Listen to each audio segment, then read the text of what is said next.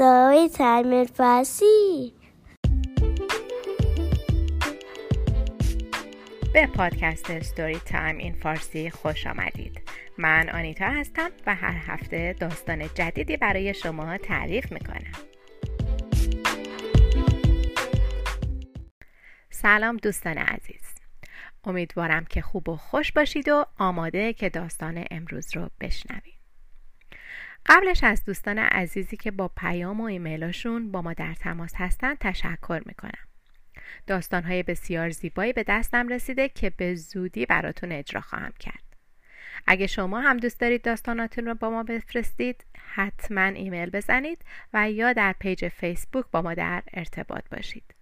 ایمیل برنامه storytimeinfarsi at gmail.com هست. بریم سراغ داستان این هفته.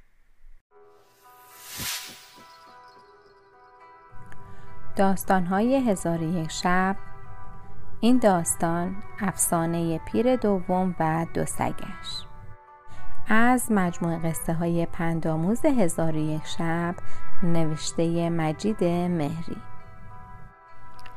داستانی دیگر از قصه های شهرزاد برای شاه شهریار.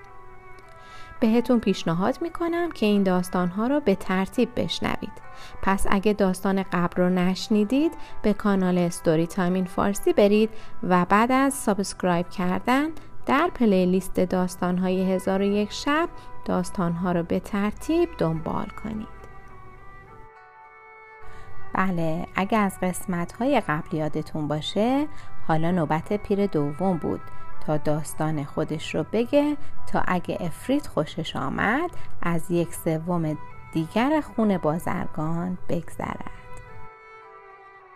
و اما افسانه پیر دوم و دو سگش.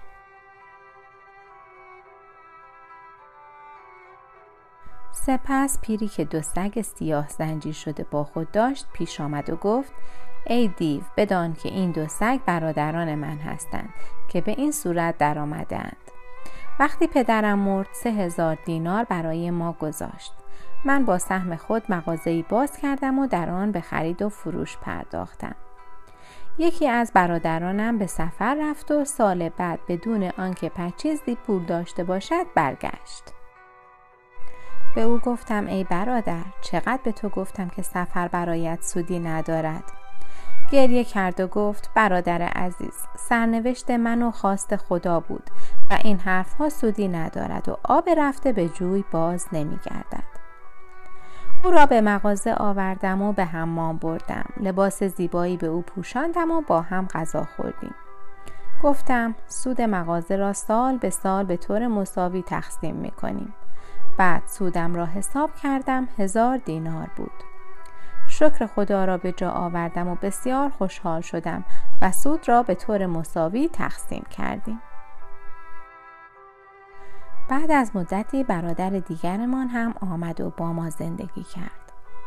ناگهان برادرانم هوس مسافرت کردند و هرچه آنها را از سفر پرهیز دادم و زیان سفر را برایشان شمردم سودی نداشت. من در دکانم کار می کردم و آنها پی در پی سفر می رفتند و برمیگشتند. شش سال گذشت و من حاضر نشدم با آنها به سفر بروم. اما آنقدر در گوش من خواندند تا با آنها همراهی کردم. داراییمان را حساب کردیم و شمردیم شش هزار دینار طلا بود. هر کدام هزار دینار برداشتیم و بقیه را پنهان کردیم.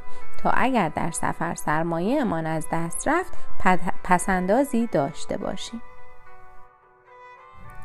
وقتی در خواب بودیم برادرانم حسادت کردند و برای بردن مال و اموال من من را به دریا انداختند.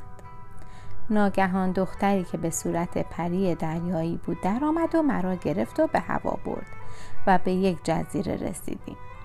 بعد به من گفت من پری هستم که به خدا و رسول خدا ایمان آوردم و برای کمک به تو به صورت انسان درآمدم. اکنون اجازه بده برادرانت را به خاطر کار بدشان بکشم. از او خواهش کردم و قسمش دادم که آنها را نکشد چون به هر حال برادر من بودند. پری مرا برداشت و در هوا پرواز کرد و اندکی بعد به خانه ام رساند.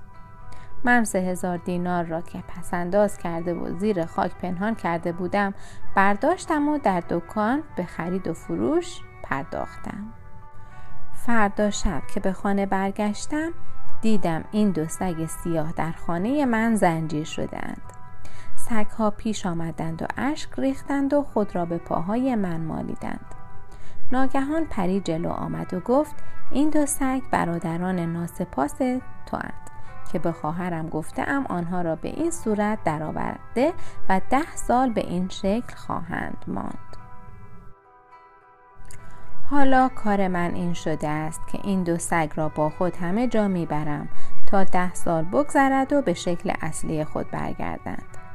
دیو گفت این هم افسانه جالبی بود و من از یک سوم دیگر خونه بازرگان گذشتم.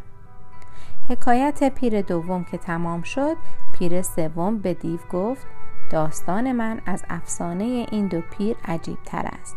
اگر اجازه دهی برایت بگویم و اگر پسندیدی از بقیه خونه بازرگان درگذر.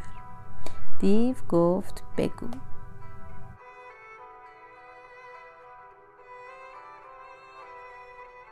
داستان که به اینجا رسید شهرزاد چشمان خوابالودهاش را به چشمان شاه شهریار دوخت. و شاه شهریار که رفته رفته به این چشمان علاقمند شده بود ادامه داد.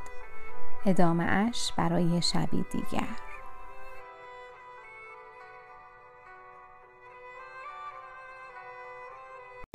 مرسی که با من و داستان این هفته همراه شدید.